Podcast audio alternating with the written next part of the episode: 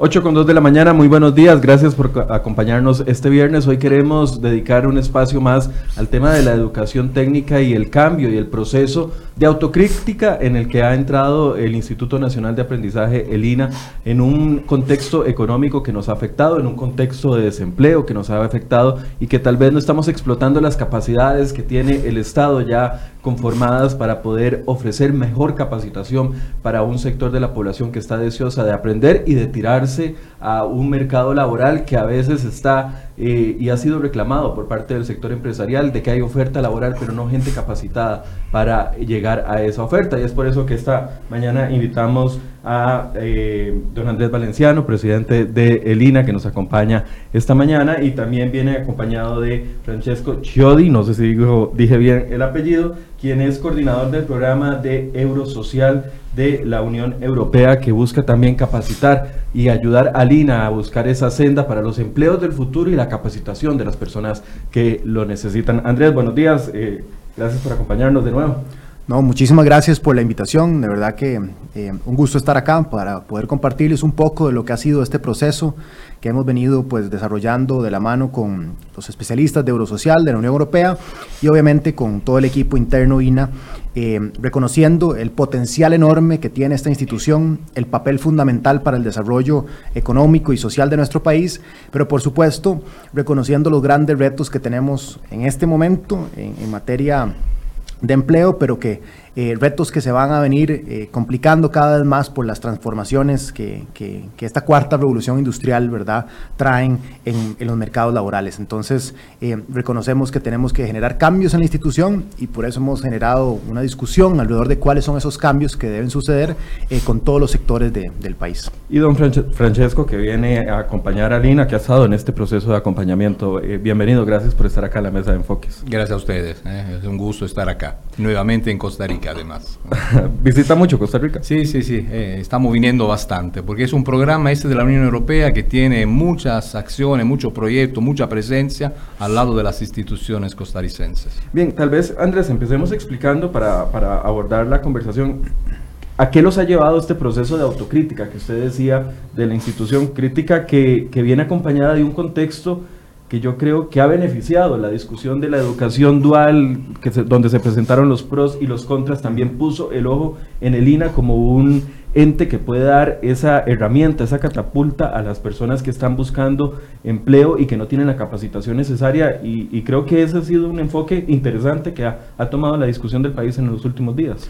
Así es, bueno, esa es una de las conversaciones que llevó a replantearnos muy bien cuál es el, rol de la, de, del INA dentro de todo el desarrollo productivo. Y aquí lo interesante es que cuando se empieza a conversar sobre toda esta transformación productiva eh, por las nuevas tecnologías, ¿verdad? En, todos los sectores de la economía, eh, lo que trae también es un cambio muy, muy fuerte en el paradigma educativo, porque ahora lo que se habla es de aprendizaje permanente. ¿Y eso qué quiere decir? Que antes, ¿verdad? Hace muchos años la gente podía ir a la escuela, iba al colegio, sí tenía la posibilidad, tal vez iba a la universidad, o si estudiaba muchísimo, sacaba una maestría, y, y, si estudiaba demasiado, sacaba un doctorado, pero eso llegaba a los 30, 35 años. Y de ahí en adelante la idea era entrar en el mundo laboral y quedarse ahí permanentemente.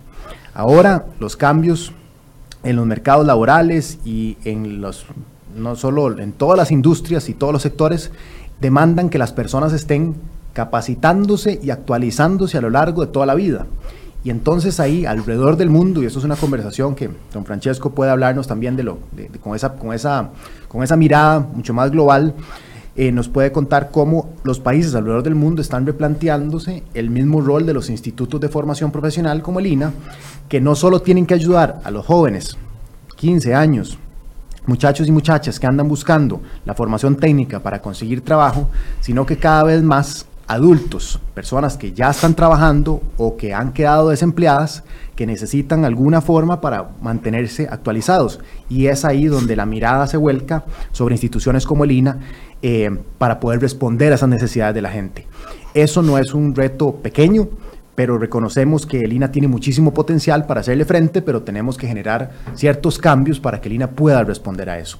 Y es por eso en donde se enmarca toda esta conversación que hemos generado. Ya casi vamos a hablar de los cambios a los que ustedes, porque ya han ido adelantando, ya tienen propuestas con respecto a esos cambios.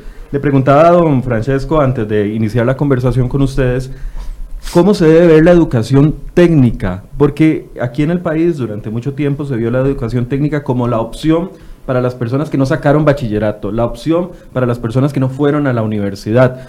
Y hemos visto que el modelo universitario no está solventando la capacidad, las capacidades de la gente que se necesitan ahora, las empresas, que, lo que demandan las empresas ahora para poder tener, eh, o sea, no es suficiente tener un, un bachiller o una licenciatura universitaria. ¿Cómo es la visión que se tiene que tener sobre la capacitación técnica? Sí. Mira, dos cosas. En primer lugar, creo que lo que acaba de decir de Costa Rica, de que la educación técnica se vio como una educación de segunda categoría, es un fenómeno mundial, por lo menos un fenómeno muy presente en el mundo occidental. Estuvo, fue Hoy todo lo contrario, hoy se está represtigiando a la educación técnica, está teniendo mucho auge, es su gran momento histórico, se le reconoce centralidad, se, se le reconoce un carácter estratégico para el desarrollo de la persona y del país. Por lo tanto, es un buen momento para innovar y para reformar. Por supuesto, hay países más rezagados y países más avanzados. Creo que el proceso que emprendió el INA coloca al INA en el grupo de países que quieren gobernar el cambio y por lo tanto quieren repensar, rediseñar la formación y la educación técnica eh, de cara a los retos que estamos enfrentando, ¿verdad? Entonces yo no creo que la educación técnica pueda ser concebida como una etapa transitoria o alternativa a la educación superior. Es una etapa de la vida formativa y de la vida, sí, de la vida formativa, perdón, de cualquier chico, de cualquier persona que tiene valor en sí mismo. Sin embargo, hoy institutos como el INA tienen una tremenda tarea adicional. Como bien decía ahora el director, en el paradigma del siglo XX pensábamos la existencia humana en tres grandes etapas. La primera etapa donde el chico, el joven, se forma, se estudia termina de formarse, termina de estudiar, se incorpora en el trabajo. Ahí trabaja 30, 40 años según los casos, en el mismo puesto. Y la última etapa, cuando termina de trabajar, la jubilación. Tres etapas, formación, trabajo y jubilación. Hoy este paradigma ya no funciona. Ya no es suficiente una, una, una etapa preparatoria en los primeros años de la vida y luego tirarse solo a lo laboral. Hoy hay que, hay que aprender y volver a aprender, hay que actualizarse y volver a actualizarse, hay que empezar a, trabajar y al mismo tiempo hay que seguir formándose, por supuesto con equilibrio que varían según los trabajos y según las posibilidades, pero el gran reto, el gran desafío de un instituto de formación profesional es acompañar y gobernar estos procesos. Esto para mí significa tres cosas, fundamentalmente, y creo que Lina lo está encarando oh, muy bien. Evidentemente, formar los jóvenes, este, para que tengan las competencias profesionales adecuadas a los requerimientos, a la dinámica del mercado laboral, por un lado. Por otro lado, prevenir desempleo, en el sentido de acompañar la masa laboral que está trabajando para que siga formándose, siga aprendiendo, siga actualizándose y por lo tanto tenga mayor resiliencia frente a los cambios y mayor capacidad de desenvolverse adecuadamente. Y una tercera función es acompañar la que llamamos las transiciones. Es muy probable muy fácil cada vez más hoy que una persona entre y salga del empleo. este, que cambie empleo. Ya no existe el puesto de trabajo a lo largo de toda la vida. Por lo tanto, hay que dotar a esta persona de una mochila que le permita a enfrentar los periodos de falta de empleo para reinsertarse rápidamente. Toda la literatura nos dice que pasar de un empleo a otro no es tan difícil si el tiempo que media entre uno y otro es, corto. En cambio, cuando hay mucho tiempo de desempleo, este, es más, mucho más difícil que la persona vuelva a insertarse y sobre todo que vuelva a insertarse en condiciones favorables. He aquí tres nuevas funciones, tres nuevas funciones. Una es clásica, otras dos son bastante nuevas para un instituto moderno de formación profesional, de educación técnica, que, repito, no es una educación y una formación de segunda categoría, alternativa inferior a la otra, sino tiene la misma legitimidad, el mismo valor. Se lo, lo pregunto porque eso que usted nos acaba de explicar rompe con una idea que hemos tenido a nivel de, a nivel de sociedad. Primero, eso, que la educación técnica es para la gente que no logró la universidad, que es completamente eh, falso y los datos lo, lo- lo dicen ahora. Pero además, aquel- aquello otro de que una vez completado el proceso universitario, ya logré la cumbre, ya logré la, la cima y no necesito más. Claro. Incluso las nuevas eh, formas de empleo obligan o obligarían a personas que tienen bachiller universitario, licenciatura o hasta un doctorado universitario a capacitarse técnicamente Por o no. supuesto. Cra- Yo imagino las universidades de los próximos 30 años, no digo mañana, pero en 30, 40 años, por ejemplo, donde podrán estar jóvenes y personas ya no jóvenes al mismo tiempo, porque estudiar hoy educación técnica no significa que no pudiste realizar cursos universitarios, significa que hoy esta es tu opción. Mañana, en 10 años más de trabajo, podrás volver a entrar al sistema educativo universitario, pero lo importante es que en estos 10 años tú como persona sigas formándote, siga actualizándose. Por eso sí, eso, eh, se rompe ese paradigma, esta idea. Repito, no es que Costa Rica sea una excepción. Estos cambios también de mentalidad, si tú quieres, se están dando en muchos países. Pero ¿qué nos Eh, está obligando a esos cambios? Los nuevos empleos que se están generando, la robotización, Sí, la sí, automatización de sí. procesos. Di- digamos que eh, seguramente la inteligencia artificial, la automación, eh, está implicando grandes cambios. Eh, cambio no solo porque se destruyen empleo, aunque también se generan otros, sino porque cambia el contenido mismo del, tra- del trabajo. Yo creo que dentro de poco eh, el ser humano y la máquina, la inteligencia artificial, deberán trabajar juntos. Por lo tanto, habrá que aprender, ¿no? gracias también a los cursos y a la, asesoría de Lina en Costa Rica, a que el trabajo este, integre este, las actividades que realiza la inteligencia artificial y las actividades que realiza el, eh, el ser humano. Este, también hay otros mm, factores que están empujando un cambio del mundo de trabajo. Por ejemplo, la globalización. Por ejemplo, la globalización. Este, porque los trabajos hoy, eh, en primer lugar, eh, la producción depende cada vez más del consumo de, otras, de otros países, de consumidores que viven lejos de donde se realiza la producción. Segundo, porque hay una competencia evidentemente por los precios y por el, el costo de la- del trabajo. Considera también que una tendencia, mega tendencia que se está observando en todo el mundo, es que el trabajo va incorporando cada vez más conocimiento, knowledge intensive, como se, le dice. Ese es el trabajo donde además hay mejores salarios, donde se, se gana más. Entonces la persona necesita eso, incorporar no solo la capacidad de realizar tareas rutinarias, eso más bien está desapareciendo, sino cada vez más conocimiento. Por lo tanto, también la naturaleza misma del trabajo se está modificando. De ahí la importancia de que la formación profesional acompañe esto y permita a la persona adquirir, desarrollar y actualizar aquel conocimiento que hoy es parte cada vez más importante del contenido del trabajo. no Andrés, sé si me expliqué sí, bien. Sí, ¿eh? sí, Ah. sí. Va- Vamos a seguir sobre ese punto. Andrés, eh, dentro de este proceso de autocrítica que ustedes han hecho y de reestructuración que están planeando, ¿hacia dónde se dirige la oferta académica que quiere eh, darle el INA a esos más de 300 mil personas desempleadas en este país? Muchas muy capacitadas, otras que el, el problema es la falta de capacitación. Claro, siguiendo la línea de don Francesco, es importante reconocer que, volviendo a ese punto sobre, sobre que cada vez más los trabajos son intensivos en conocimiento, eso vuelve a lo que mucho se ha hablado en Costa Rica, de que Costa Rica, el recurso que tiene es talento, son sus, son sus personas. Pero ya Costa Rica no podemos verlo como un país aislado. Perdón, por todo esto que menciona don Francesco, sabemos que al final Costa Rica compite a nivel global en muchas cosas.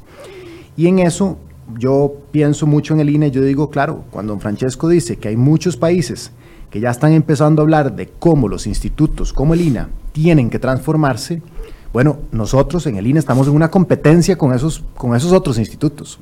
¿Por qué estamos en una competencia con ellos? Porque si el INA en este momento logra eh, ser pionero, por decir así, en la región, de tener un instituto de formación que realmente responde a todos esos retos, que permite asegurarle a las personas empleo, le permite a las personas asegurar mantenerse empleadas o en esas transiciones, como menciona don Francesco, eh, de, esos periodos de desempleo, ayudarles a, romperlos, significa que Costa Rica va a competir a nivel global con esos, por esos empleos que son intensivos en conocimiento. Es decir, lograríamos que los inversionistas en Costa Rica se mantengan en Costa Rica y que inversionistas internacionales vean en Costa Rica un instituto también aliado que ayuda al país a generar más empleo, ayuda a las personas a, desarrollar las competencias que se requieren para mantenerse compitiendo, porque al final estamos compitiendo eh, internacionalmente. Entonces, esto realmente es, un momento, como, como dice don Francesco, histórico en donde el posicionamiento de la formación profesional a nivel global se ve como una estrategia dentro de la visión de un, de un país completo, ¿verdad? Y ahí tenemos que volver la mirada a línea y decir, bueno, ahora sí, qué cambios tienen que suceder en la institución para poder seguir siendo eh, pioneros y poder seguir siendo proactivos y, gobernar ese cambio, como bien lo dice Francesco. ¿verdad? que hay un elemento que tal vez a veces no valoramos, sentimos que eso es muy lejano, pero tenemos una economía que tiene un fuerte componente de zonas francas, donde hay una contratación importante de personas que, aunque pensamos, son, son, para trabajos lejanos. No, aquí en el país, en zonas francas, se desarrollan trabajos para todo el mundo. y en zonas francas y fuera de zonas francas, porque lo que estamos hablando es que cada vez más eh, las pequeñas y medianas empresas de nuestro país y los sectores tradicionales, porque si uno ve lo que está sucediendo en el agro a nivel global, como Costa Rica, eh, no podemos simplemente decir que vamos a seguir vendiendo eh, café sin procesar o piña sin procesar sin agregarle algún tipo de valor adicional.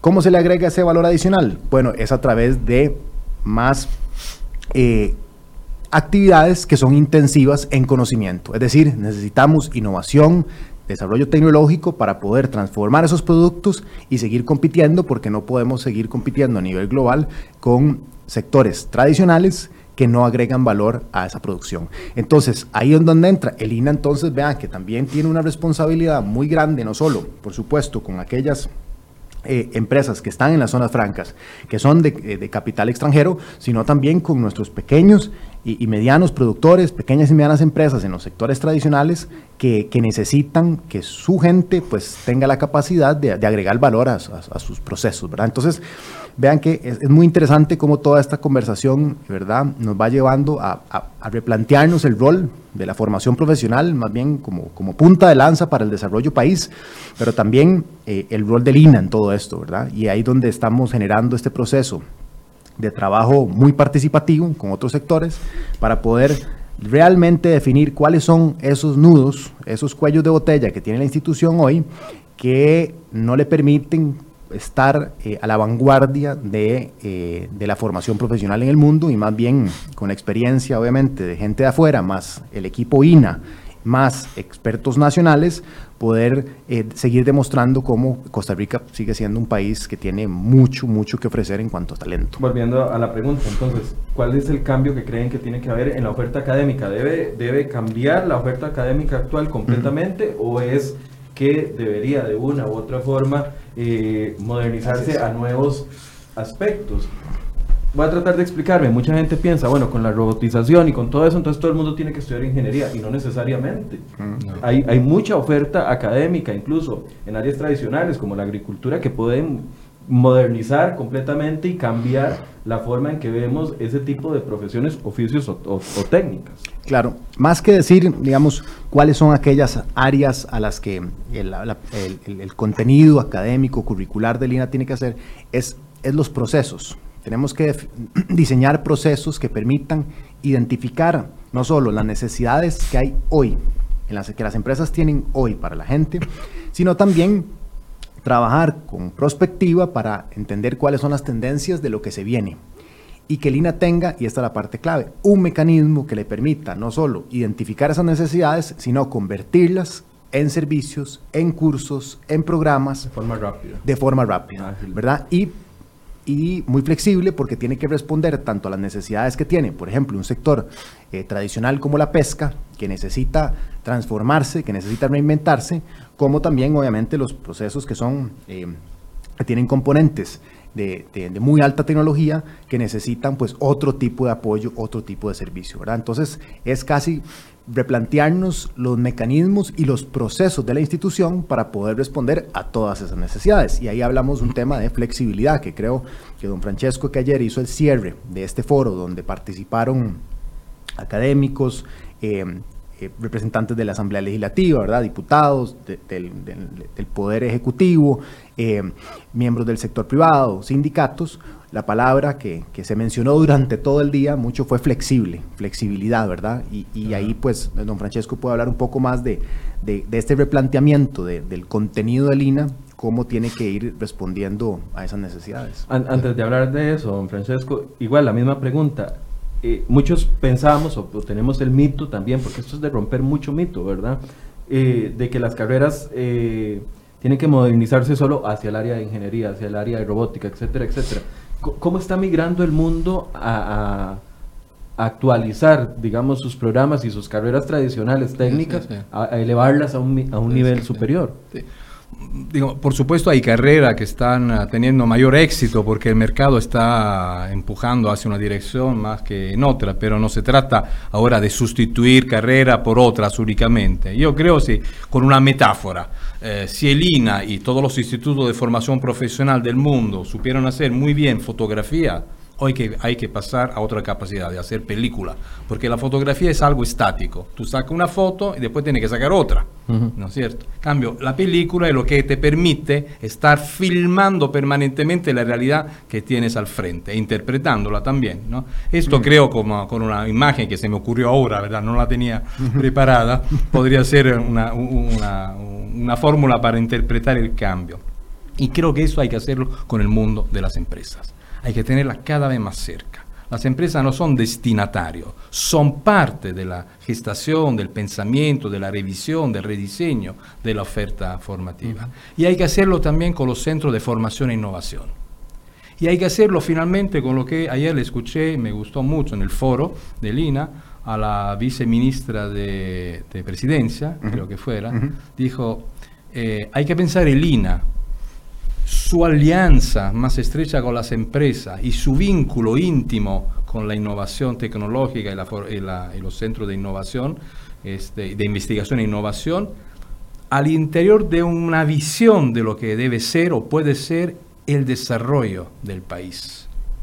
Porque no se trata solo de ver lo que está ocurriendo en Corea, en Japón, en términos de nuevas este, tecnologías digitales, para después adaptarse. Se trata también de pensar qué país queremos en los próximos 10, 15 años y por lo tanto cómo reposicionamos todos esos actores en función de este diseño. Por supuesto, esta visión o diseño de país no puede prescindir de una comprensión cabal de lo que, de lo que está ocurriendo en el mundo. Nosotros, digamos, como programa de la Unión Europea, estamos muy al lado del INA, nos parece que eh, han acertado realmente el camino. Quisiéramos también que lo que está haciendo el INA pueda ser conocido también por otros países de América Latina. Esta es una de nuestras funciones, ¿verdad? Como programa de la, de la Unión Europea. Y un punto, si me permite, quiero destacar que aquí todo ese proceso de cambio que tiene que ver con contenido y con modalidades, con los mecanismos, ¿verdad? De eh, repensar y, ofertar la, la formación profesional. Este proceso no lo está liderando un grupo aislado de jerarcas, de burócratas, lo están haciendo bien, consultando a los empresarios, a los sindicatos, los mismos estudiantes, la academia, la sociedad civil, otros eh, actores de, la administración pública, en fin, es algo que se va generando a partir de un proceso de consulta, de pensar junto, ¿no? cuál puede ser el, inmediato futuro del rumbo. El rumbo eh, del nuevo INA, llamémoslo nuevo INA. Ahora, ¿por qué es importante la flexibilidad y la agilidad de unir, porque a ver, siempre cuando hablamos de instituciones públicas, y aquí lo decía alguna, alguna de las personas que ya está haciendo comentarios con respecto al, a lo que ustedes están conversando, es que en la función pública cuesta mucho actualizarse, los procesos son muy lentos, 20 años para un proceso a veces hasta tímido, y nos ha pasado en muchos temas, reforma fiscal es una, eh, Andrés, don Andrés lo tiene muy claro, perdón, le digo Andrés a cada rato, por la juventud, no por faltarle. yo también, no lo llamo director, lo llamo Andrés porque es muy joven. Sí, exacto. Pero, todos son jóvenes, me parece, en el INA.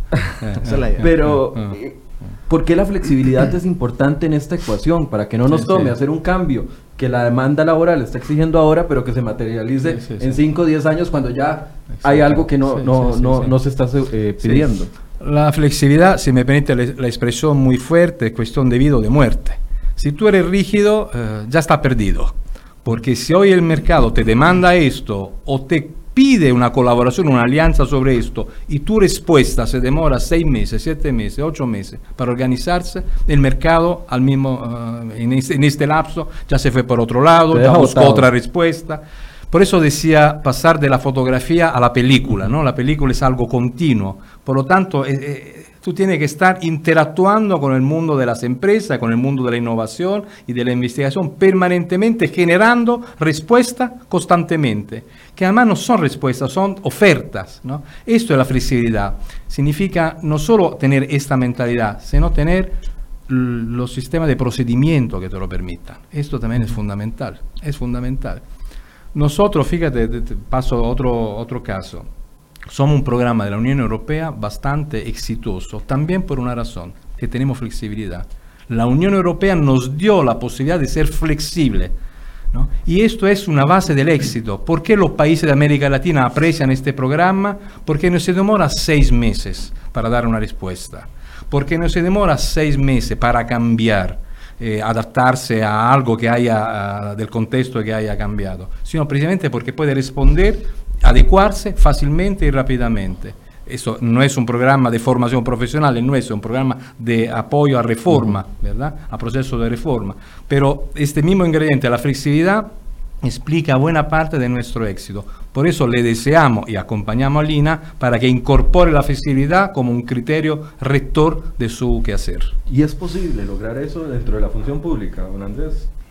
Claro, eso es lo, más interesante. Hemos, hemos, durante todo este proceso, parte ha sido eh, y analizar muy bien cómo, cómo, funciona la institucionalidad en nuestro país y, pensar que eh, para estos grandes retos que hemos estado eh, describiendo, pensar que lo que necesitamos es reconocer que las instituciones tienen que replantearse, tienen que replantearse para que puedan seguir siendo vigentes ante las nuevas exigencias, no solo del mercado, ¿verdad? Las exigencias de las mismas personas, que son tan diversas, que son multidimensionales, y, y sí hemos visto que es posible. Por ejemplo, eh, en el caso, voy a mencionar una cosa muy puntual en el INA.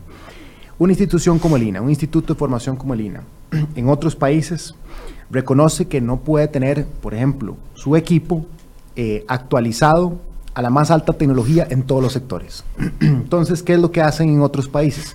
Bueno, hacen alianzas alianzas con el sector productivo para que el sector productivo diga, vea, usted, voy a poner un ejemplo eh, que es muy icónico en Costa Rica, Intel. Intel podría tener una alianza con el INA y decir, INA, vea, usted nunca va a tener la tecnología que yo tengo, pero yo puedo poner los talleres a su disposición. ¿Para qué? Para que usted ponga los estudiantes, usted pone los docentes eh, y así Intel se asegura que cualquier estudiante que pasa por esas aulas va a estar trabajando con la tecnología, con los mecanismos, con los procesos más modernos del mundo. ¿Y por qué eso no le sirve no solo a Intel? Porque a cualquier estudiante que salga de eso va a poder llevarse ese conocimiento a la pequeña, a la mediana empresa, a poner su propio emprendimiento. Es decir, ese tipo de cosas sí se pueden hacer en Costa Rica. Hoy, tal vez por los mecanismos que tiene el INA, no, pero no significa que en nuestro país no se pueda hacer. Ese son el tipo de cosas que tenemos que desatar para darle la posibilidad a Lina, por ejemplo, que tenga mecanismos de hacer alianzas público-privadas, pero, ¿verdad? Que hablamos mucho de alianzas público-privadas, pero en este caso es algo muy concreto de la vinculación que tiene que haber entre el sector productivo y una institución de formación para compartir no solo eh, espacios de formación, sino también tecnología. ¿Para qué? Para asegurar que los, los, procesos de formación realmente responden a las necesidades que hay en, el mercado. Pero esto va a necesitar reformas de ley.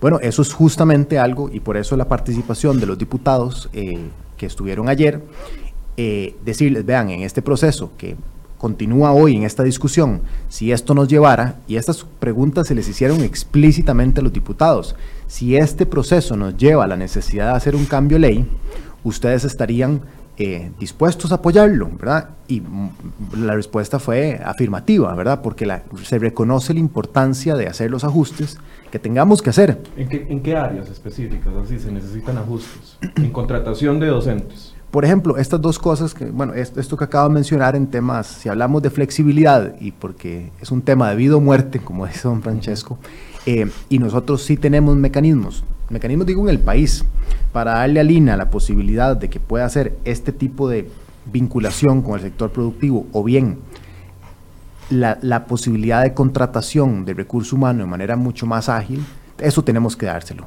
¿Por qué? Y les voy a poner dos ejemplos muy puntuales.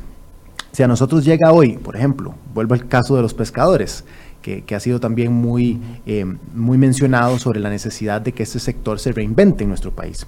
Pero tal vez para poner a, las personas en contexto, la, semana antepasada teníamos aquí a una serie de pescadores que desde el 2016 por una orden de sala constitucional no se les ha extendido licencias y están muriéndose de hambre. Esa es la ah. pura y la mera verdad. Más de 300 pescadores solo en Punta Arenas que de hecho van a marchar el lunes hasta, van a empezar una romería desde Punta Arenas hasta, hasta Casa Presidencial. Ellos tenían la esperanza, y les cuento el contexto porque e, es importante ponerle rostro a esto. Ellos tenían la esperanza de que con un estudio que hizo Incopesca, valorado en 1.200 millones de colones, aproximadamente 2 millones de dólares, eh, iban a reactivarle las licencias, pero se llevan el portazo en la, en la frente.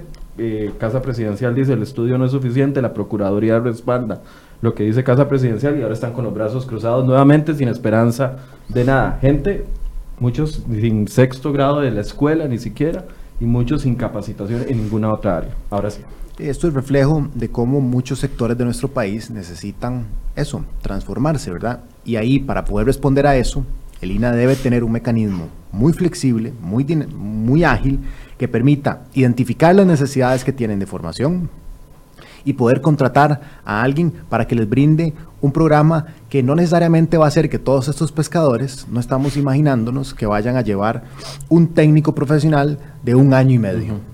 Lo que van a necesitar lo más probablemente es una capacitación mucho más corta para ir generando nuevas competencias, ya sea para que le agreguen valor a lo que ya estaban haciendo o que se reconviertan hacia el turismo, por ejemplo, que es otra área que es, que es un sector muy valioso porque permite no solo generar eh, puestos de trabajo que sí son muy intensivos en conocimiento, volviendo a ese punto, sino también permiten generar muchos encadenamientos y muchos puestos de trabajo eh, que no necesariamente son tan intensivos en conocimiento, que no se necesita gente que, haya estudiado en la universidad y haya, y haya, sacado maestrías. Es decir, es un sector muy inclusivo.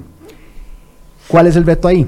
Volvemos al punto de que el INA debemos darle los mecanismos y si estos mecanismos pasan por una conversación de que hay que llevarlo a la Asamblea Legislativa para darle un mecanismo mucho más flexible a la institución para que pueda contratar para responder a esas necesidades muy puntuales, tenemos que hacerlo. Esa es nuestra responsabilidad, poner el tema sobre la mesa y tener una conversación país sobre cuáles son las, los cambios necesarios que tienen que surgir. Pero lo importante de ponerlo sobre la mesa es que, como bien lo señala Francesco, no fue que se nos ocurrió a nosotros en, un, escritorio, sino que esto ha sido un proceso en donde hemos ido consultando a, grupos representativos de la sociedad, de los diferentes sectores productivos, a estudiantes, a nuestro mismo personal docente administrativo y en espacios públicos también, donde se debate de manera abierta estos temas. Entonces, ese proceso es muy valioso porque nos ha permitido entender que esas necesidades que tienen los pescadores también son las necesidades que tienen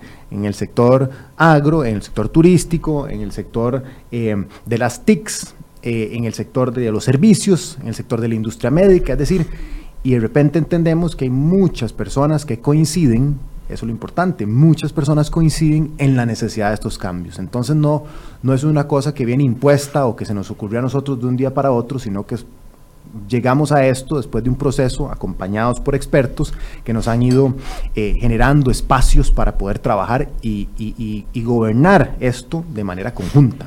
¿Cómo luchar, slash, convencer a las personas que tienen resistencia al cambio? Porque eso, eh, a ver, puede haber muchísimas buenas intenciones, estudios técnicos, un consenso a nivel de autoridades y todo, pero sabemos que existe una resistencia al cambio importante, genera temor en las personas en los docentes que tienen 20, 30 años tal vez trabajando y que tienen miedo a que sean reemplazados por otro tipo de docentes. Ahí es donde está la clave, cómo luchar contra esa resistencia natural que tiene el ser humano al cambio y que puede y, que de eso depende el beneficio de miles de personas eh, que van a, verse con nuevas oportunidades. Bueno, no sé, dos eslogans de sentido común, pero muy el mejor de los sentidos. Eh, consenso, por lo tanto, construir propuestas compartidas a partir de eso, de proceso de, de consulta, de negociación, etcétera, y convicción, o sea, resultados. Eh, los resultados también facilitan mucho para que el cambio vaya eh, incorporándose en la vida cotidiana. Por cierto, en cualquier operación, cualquier em, proceso de cambio, hay ganadores y perdedores. Eh, cuando se habla de consenso significa que cada uno está dispuesto a renunciar a algo en función de un bien común, ¿verdad?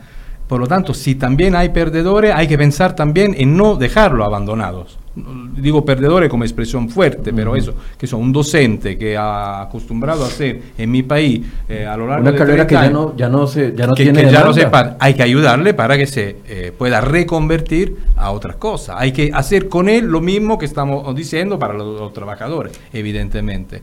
Eh, repito, la expresión perdedores puede ser demasiado fuerte, pero em, expresa bien, digamos, el concepto. Si hay un cambio, alguien puede quedarse atrás o en dificultad esa dificultad no hay que dejarla ahí como un hecho. Eh, hay que eh, abordarla, hay que enfrentarla, hay que, eh, por lo tanto, apoyar a esa persona a solucionarla. Tal vez de manera muy puntual, cuando se hablan de los cambios en el INA, hay dos cosas que a la gente le preocupa mucho. Uno es el tema del financiamiento del INA. Y eso, no solo por los expertos que han venido, sino por el, por el debate que hemos generado a nivel interno, reconocemos que si hay algo fundamental es que en estas discusiones alrededor del mundo muchos países están tratando, eh, es decir, es técnicamente complejo cómo resolver todo este rompecabezas. Pero hay otros países que además dicen quién va a financiar toda esta reconversión de la gente. ¿Dónde va a salir la Bueno, en el caso del INA, ese financiamiento ya existe. Entonces, cuando hablamos de cualquier cualquier mejora de la institución, hay que reconocer que el, mecanismo de financiamiento del INA hay que defenderlo. Eso es valioso, eso es, eso es una joya que tenemos. Eh, porque si el INA hace bien su trabajo, ayuda a personas, consiguen trabajo o estas personas ponen sus propios emprendimientos, eso significa más plata para el. Es decir, se financia solo, por decirlo así. Entonces eso, eso es algo muy valioso que hay que defender y que cuando se habla de, de que hay que hacer cambios, a la gente le teme que se le vaya a quitar presupuesto al INA. Y eso sería un error estratégico país, pero garrafal, que no queremos eh, tomar esa decisión y parte de tener también gente de, otros países que con una mirada crítica nos señalan y dicen eso es algo que otros países desearían tener. Por favor, manténganlo. Y tiene todo el sentido. Y creo que hay un consenso nacional, porque en, la discusión del presupuesto 2020 ni siquiera se consideró en algún momento reducir algún tipo de recurso. No, lo bueno, lo bueno del INA también en su, mecanismo de financiamiento es que es una institución parafiscal, es decir, sus recursos no pasan por el Ministerio de Hacienda, tienen, tiene presupuesto y tiene un destino específico, es decir, está muy bien armado porque incluso en situaciones como las que atraviesa el país, donde hay una conversación fiscal fuerte, todo pasa por lo fiscal. Exacto, el INA está, digamos, no sujeto a esa discusión y eso es bueno porque se le puede mantener su financiamiento. Eso es uno de los, de los miedos que De hecho, no se financia con recursos fiscales. por eso está afuera. Exactamente. Y eso, eso lo hace, por decirlo así, que esté blindado de las fluctuaciones, digamos, fiscales de un país, lo cual es muy bueno. Y número dos, cuando hablamos de, la necesidad de generar cambios, la gente, la gente, por supuesto, piensa que entonces vamos a, desmantelar la institución y, va, y, y, hay que desarmarla y hay que... No, no, el INA, el otro punto que tiene muy fuerte el INA es que tiene equipamiento, infraestructura por todo el país. La infraestructura del INA le permite tener cobertura territorial y eso es muy valioso. No en todos los países tienen una institución que tenga realmente presencia en todo el territorio. Muy poco, de hecho, muy pocos países.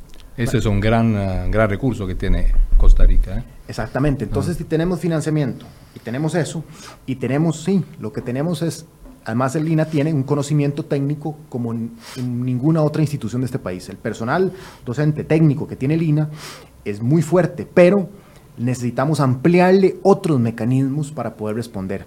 Es decir, cuando hablamos de cambios, sí, Eso va a conllevar que necesitamos invertir mucho en la formación de formadores. Por supuesto, tenemos que darle más herramientas a nuestros docentes para que empiecen a ajustarse al igual que las personas que andan buscando trabajo tienen que ir ajustándose por el largo de la vida.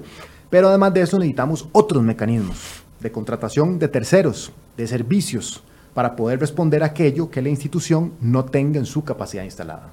Entonces, cuando uno lo enmarca en esa conversación, vemos que cuál, cuál es el, el, posible miedo a eso. Bueno, que va, que va a requerir que todos estemos actualizándonos permanentemente. Eso es una realidad no, no institucional, eso es una realidad global que necesitamos todos asumir, porque los mecanismos que ofrece un país para que las personas se actualicen se complementan con también la iniciativa del individuo que tiene que tener las ganas y el empuje para andar buscando manera proactiva también cómo mantenerse actualizado. Y en eso la institución y nuestros docentes son reflejo y tienen que ser reflejo, tienen que dar el ejemplo de que si les decimos al, a, que decimos como país, ojo, personas, estudiantes, jóvenes y adultos, tenemos que meternos todos en este paradigma de, de aprender a lo largo de la vida, nosotros como INA vamos a ser ejemplo de eso para que nuestros docentes también se mantengan actualizados a lo largo de la vida. Sí, lo preguntaba en el contexto porque, bueno, hablamos muchas veces en el tema de la discusión de la educación dual recientemente aprobado por ley. Eh, hubo una resistencia importantísima a algo que a todas luces era un beneficio para los estudiantes del país y hubo muchísima oposición, aunque pensábamos de que existía un, consenso al respecto. O cuando se viene la, discusión de la educación, eh, de la evaluación de docentes eh, de secundaria acá en el país, hay una resistencia completamente eh, opuesta a que se les evalúe. Y eso es un, proceso natural que hay que, vencer de alguna forma y solo con confianza se puede hacer. Bueno, creo que esa es la palabra clave, confianza y como bien nos señaló don Francesco, el, el, proceso de consenso que se ha venido siguiendo, ¿verdad? la conversación con nuestro personal, de la necesidad de cambio, con estudiantes, ¿verdad? Generando estos espacios, talleres, grupos focales, en donde la gente puede participar, puede expresar también las dudas, porque por supuesto que, pueden haber dudas en este tema. Y aquí la idea es construir juntos, y eso es lo que hemos ido generando y queremos seguir generando, que estas propuestas sean construidas de manera, de manera conjunta, porque al final, en realidad esto es un ganar-ganar. Si hacemos esto, vean que, y nosotros ponemos en el centro de todas las discusiones, ponemos a las personas en el centro de todo esto, es, es, ganar, ganar, porque si hacemos esto bien, el INA básicamente lo que podría es hacer mejor su trabajo. Y eso significa que las personas van a poder mejorar su calidad de vida. Y eso significa que las empresas van a también encontrar el recurso humano que necesitan para seguir creciendo, para ser más productivas. Es decir, al final todos ganamos, ¿verdad? La pregunta del millón es ¿para cuándo? Bueno, el compromiso que tenemos y con el apoyo de, Eurosocial es que ya estamos, por decirlo así, en las etapas finales de este proceso. Nosotros hoy, en este momento, están reunidos eh, mesas de trabajo eh, con representación de todos los sectores, trabajando de manera muy puntual, eh, siguiendo la conversación de ayer y siguiendo todo el proceso que se ha venido dando para que esperamos que en noviembre estar presentando pues cuál es esa hoja de ruta de manera muy concreta, cuáles son las acciones muy concretas en el corto y mediano plazo que la institución tiene que tomar para realmente responder a eso. Es decir, no queremos que, después de este foro pasen seis meses y estar volviendo a tener esta conversación. En noviembre vamos a presentar acciones concretas que la institución tiene que tomar para realmente responder a, las necesidades de... Eh, esa hoja de ruta incluye cambios administrativos y reformas de ley. Bueno, esto es justo lo que estamos terminando de definir y entender si eso necesitaría ir a la asamblea, si es solamente administrativo. Es decir, esto, eso es justamente lo que estamos terminando de, definir para en noviembre poder decir, vean, sí, hay cambios que tenemos que hacer a nivel de la institución y hay un acuerdo de nuestra junta directiva que dice, queremos saber cuál es el resultado de este proceso para ver qué decisiones se toman a nivel administrativo. Y a la vez también hemos ido conversando con con diputados y diputadas para decirles, bueno, si al final de este proceso necesitamos llevarlo a la Asamblea Legislativa, Necesitamos que ustedes pues también reconozcan la importancia de tomar estas decisiones, ¿verdad? Y ese es parte del consenso que se ha venido construyendo. Don Francesco, usted que conoce el panorama más amplio eh, a nivel exterior, ¿hay algún país que haya iniciado este proceso y que ahora haya logrado cambios sustanciales, no sé, en materia de desempleo, en materia de capacitación, que, pueda ser un ejemplo, no solo a seguir, sino un ejemplo a ver los resultados que podríamos lograr si tomamos esta, este proceso en serio?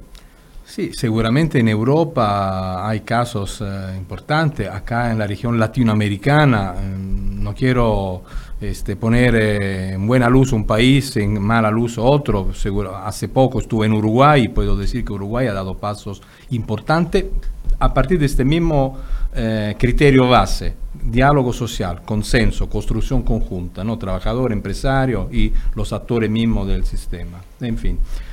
Pero Mira, nosotros como programa, más que dar recetas, lo que ofrecemos como programa de la Unión Europea, lo que ofrecemos es una plataforma de intercambio para que Costa Rica, cuando quiere emprender un proceso de reforma, de innovación, pueda mirar lo que está ocurriendo en toda la región latinoamericana y lo que está ocurriendo en Europa.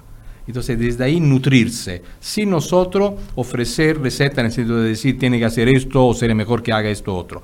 Por supuesto, ofrecemos una mirada comparativa y por eso acá vinieron tres super expertos y expertas, ¿verdad?, de Europa, en este caso, pero a veces vienen latinoamericanos, que precisamente comparten esta mirada, esta mirada comparativa. Yo creo que el INA, comparativamente hablando, en la región latinoamericana, tiene una potencia de fuego extraordinaria pero de repente es como una Ferrari, ¿verdad? Este, que tú la tienes a 60 kilómetros horario, ¿no? Podría ir mucho más eh, eh, rápido, y, eh, pero tú la tienes...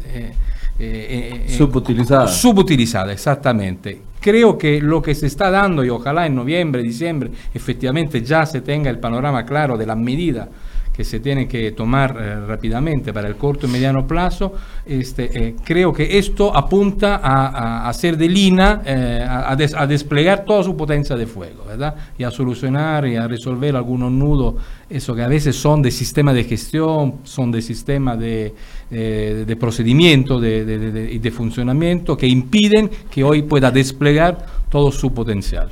Voy a leerles algunos de los comentarios que nos han ido llegando. Dice ah. Luis Zelaya, me parece que se debe generar bastantes cambios, más cuando, cuando la tecnología no está yendo a como debe de ser de la mano de la discapacidad y equidad, hablando de sectores que también han quedado rezagados. Dice esta misma persona, soy usuario activo de la entidad y me agradaría poder ser atendido por el señor presidente. Bueno, aquí ya le están pidiendo una cita a, a don Andrés y así exponer las carencias que poseemos en algunos sectores. Eh, yo soy egresado de Lina y emprendedor y no existe un banco de empleo para que las empresas mm. puedan contactar a los egresados, ah. sino cuando uno consulta a los profesores por estudiantes destacados queda a criterio del profesor, por lo que las oportunidades laborales se quedan en, algunos. ¿Hay algún proyecto en ese sentido, Andrés? Sí, yo voy a, referirme al, primer comentario y voy a dejar San Francesco eh, me permite que, él comente un poco sobre el tema de la importancia de la intermediación y esto del banco que, mencionó eh, el, comentarista. David Arguedas. David Arguedas. El, primer comentario muy interesante porque toda esta conversación también se ha hecho eh, sin perder de vista el tema de la inclusión social. Porque cuando hablamos de todos estos cambios asociados a, la cuarta revolución industrial, al futuro del trabajo y todo lo demás, uno de los grandes riesgos, y hay que tenerlo ahí muy presente, es el tema de que estas, de esta, eh, estas transformaciones lleven a que se ensanche aún más la desigualdad. Y en ese sentido, el INA no puede perder de vista que es un mecanismo de movilidad social. Y cuando digo mecanismo de movilidad social es que tiene que también tener la flexibilidad, volviendo a la palabra, de adaptarse a las diferentes necesidades que tiene la gente. Y, la gente, pues en nuestro país, como ustedes saben, tenemos gente que ya está empleada, que trabaja en una empresa multinacional, pero también tenemos gente que tal vez eh, sus estudios llegaron hasta sexto grado, que tal vez ha estado en la informalidad por 15 años, que necesita igual de una institución como el INA para lograr conseguir trabajo. Y bueno, en el caso pues, del comentario mencionaron personas con discapacidad, por supuesto, el INA tiene que asegurar también que tiene un papel fundamental en, observar las brechas de género, por ejemplo.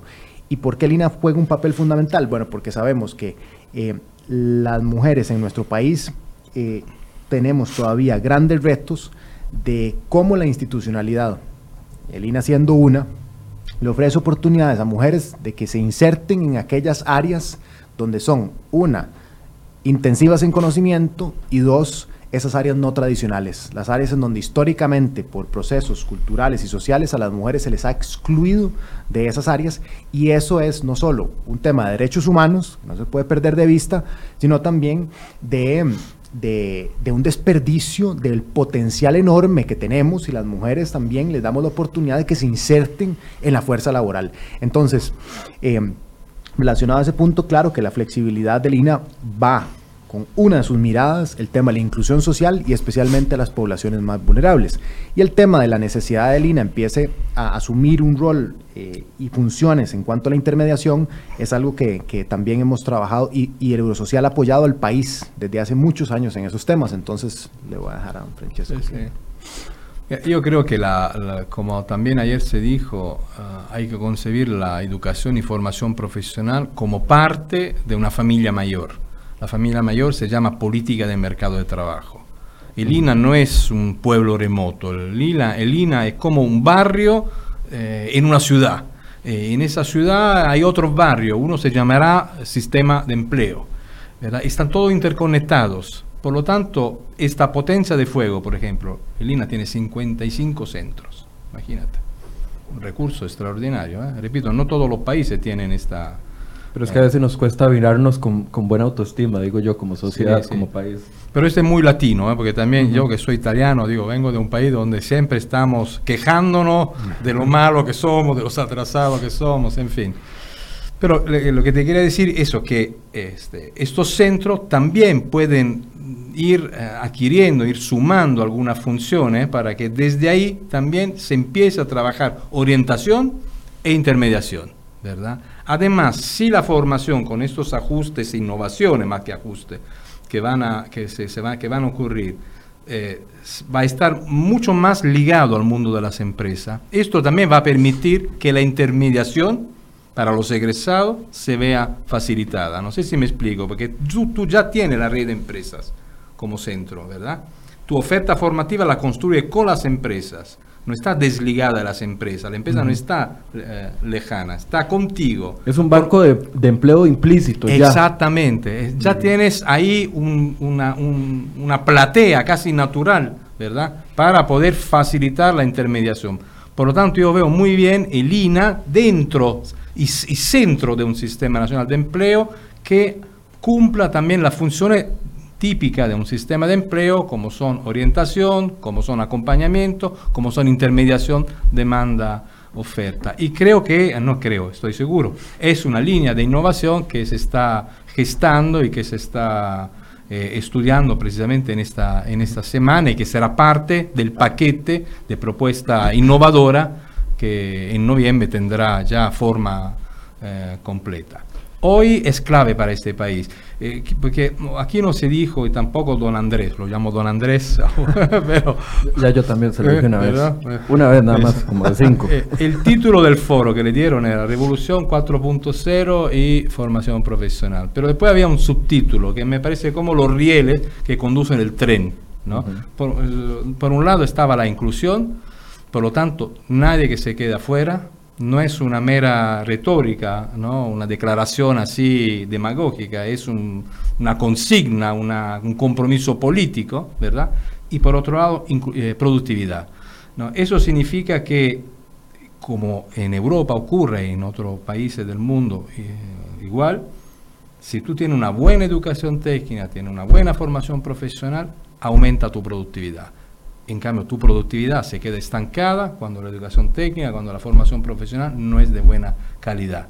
Por lo tanto, esas dos apuestas, inclusión y productividad, me parece realmente la cancha que sí tiene que ir eh, orientando este proceso de, renovación, adecuación, innovación del INA. Le pregunta Marta Méndez, ¿cuánto personal tiene el en este momento y cuántos son de muchos años? ¿Estarán todos actualizados? Sí, el, INA tiene pues un personal de cerca de 3.000 personas, ¿verdad? Que están por, todo el territorio. Y, mm, ¿Docentes también? Sí, eh, y claro, muchos de ellos son docentes.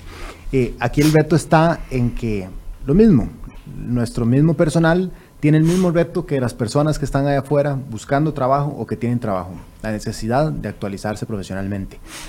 Volviendo al tema, a la pregunta puntual, uno de los señalamientos que nos hace a nosotros la, la, OCDE eh, en cuanto a cómo mejorar la formación profesional, ellos señalan que hay que hacer, eh, tomar decisiones igual fuertes en la formación de formadores. Es decir, tenemos que diseñar mecanismos dentro de la institución para asegurar que todo nuestro personal docente tiene acceso a conocimiento, a capacitaciones, a eh, la posibilidad de vincularse de manera muy cercana con la industria, que sabemos que eso es uno de los factores claves para el desempeño docente alrededor del mundo, es la posibilidad de que nuestros docentes se vinculen de manera muy cercana con la industria. Entonces, eso va a ser absolutamente necesario para asegurar que la calidad de los servicios de Lina son adecuados es mantener a nuestro personal eh, y darle las oportunidades eh, de capacitación, de formación y de actualización eh, que requieren para responder a estos retos. en ninguna parte del mundo se ha logrado resolver este tema, la productividad, la inclusión social y el buen desempeño de la formación profesional, si no se le da un énfasis muy, muy específico a la formación de formadores, ¿verdad? a la capacitación constante del personal eh, docente. Y aquí don Francesco me puede corregir, pero, pero, pero eso es un factor fundamental. No, ayer podemos recordar un dato que ofreció una, una de esas especialistas europeas que trajimos acá y que ayer presentó. Decía ella, de acuerdo con la literatura internacional, sin excepciones, hay dos factores predictivos del éxito escolar, del rendimiento educativo, que es clave para el éxito laboral también. El primero es la familia mm. y el segundo es la calidad de la docencia. Eh, esto en, línea con lo que decía eh, Andrés, ¿verdad? Por lo tanto, claro, a los formadores hay que de alguna manera exigirle, entre comillas, exigirle lo mismo que estamos diciendo de los trabajadores comunes corrientes, de todos los demás trabajadores aprendizaje a lo largo de toda la vida, actualización permanente de competencia, porque su función es clave. Por lo tanto, también tiene que tener mayor prestigio social en la sociedad. Eso también hay que, hay que recordarlo. Y que dicha que usted lo menciona, porque a veces dejamos de lado el rol de la familia en la importancia de la, de la formación. Y en una sociedad en la que cada vez estamos más solos, más llenos de aparatos, pero cada vez más solos, es importante reflexionar sobre eso. Una conclusión, don Francesco.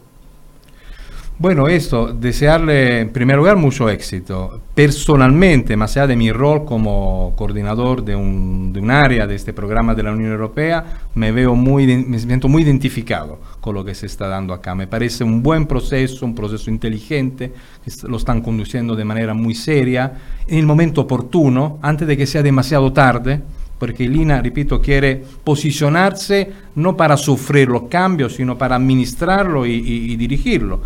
Este, repito, tiene una tremenda potencia de fuego, un tremendo potencial, por lo tanto, sin grandes costos para el país, porque en realidad no se trata de eh, eso, agregar recursos fiscales, ya tienen los recursos, pueden realmente tener una, este, un desarrollo extraordinario, beneficioso para la inclusión y para la productividad, por lo tanto para el país.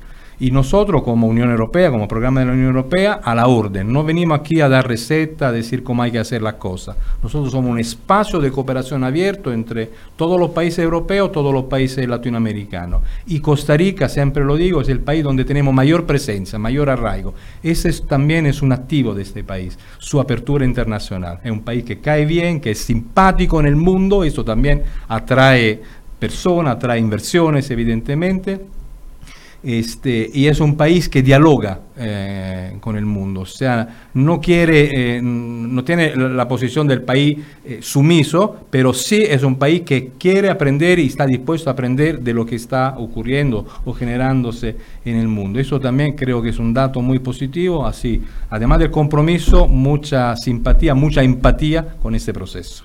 Andrés, uno, si la gente quiere participar de este proceso y no ha estado involucrada, ¿dónde puede conseguir más información? Y dos, una conclusión. Bueno, en realidad nosotros hemos podido no solo visitar los 55 centros de Lina, hemos hecho un proceso de encuesta donde han participado eh, más de 500 docentes y personal administrativo, más de 2.600 estudiantes, eh, obviamente representantes de todos los sectores. Eh, queremos pues que esto sea un proceso que continúa, ¿verdad? Porque Sabemos que, no queremos quedarnos simplemente en el diálogo eterno, porque sabemos que tenemos que tomar decisiones, pero sí, eh, por supuesto que queremos que ahora en noviembre, cuando estemos presentando los resultados de todo este proceso, entre más voces se sumen de manera proactiva, esa es la forma además en que se construye una democracia. El debate público y la discusión con datos, con evidencias, con una gran gama de opiniones es la fortaleza de una democracia cuando se enmarca ¿verdad? de manera adecuada. Entonces, más bien esto es una invitación a, que sigamos construyendo. Muchas veces, eh, eh, en este momento, en este caso puntual con el INA, tenemos todo el potencial para hacer algo realmente maravilloso y yo esto sería una invitación a que todos se sumen y, y que lo tomen como propio, porque al final la institución, el INA, así está en su ley orgánica cuando se creó, dice Melina tiene una responsabilidad de mejorar la calidad de vida de las personas y ayudar al desarrollo económico del país. ¿Qué misión más noble que esa? ¿Qué misión más noble a la que podemos aspirar? Yo me siento realmente contento de estar en una institución que ha dicho además tenemos que asumir ese rol. Y claro, son nuevos tiempos y eso requiere pues de refrescarse y mantenernos actualizados como institución para ser una institución que responde a las necesidades de la gente y ayuda al país a salir adelante. Entonces, más bien, bienvenidos y bienvenidas. Y de verdad, muchas gracias por este espacio para poder compartir junto con, con don Francesco, pues es una, con una mirada también eh, eh, internacional sobre estos temas que realmente nos posiciona y, y nos dice que vamos por, por, por el camino correcto.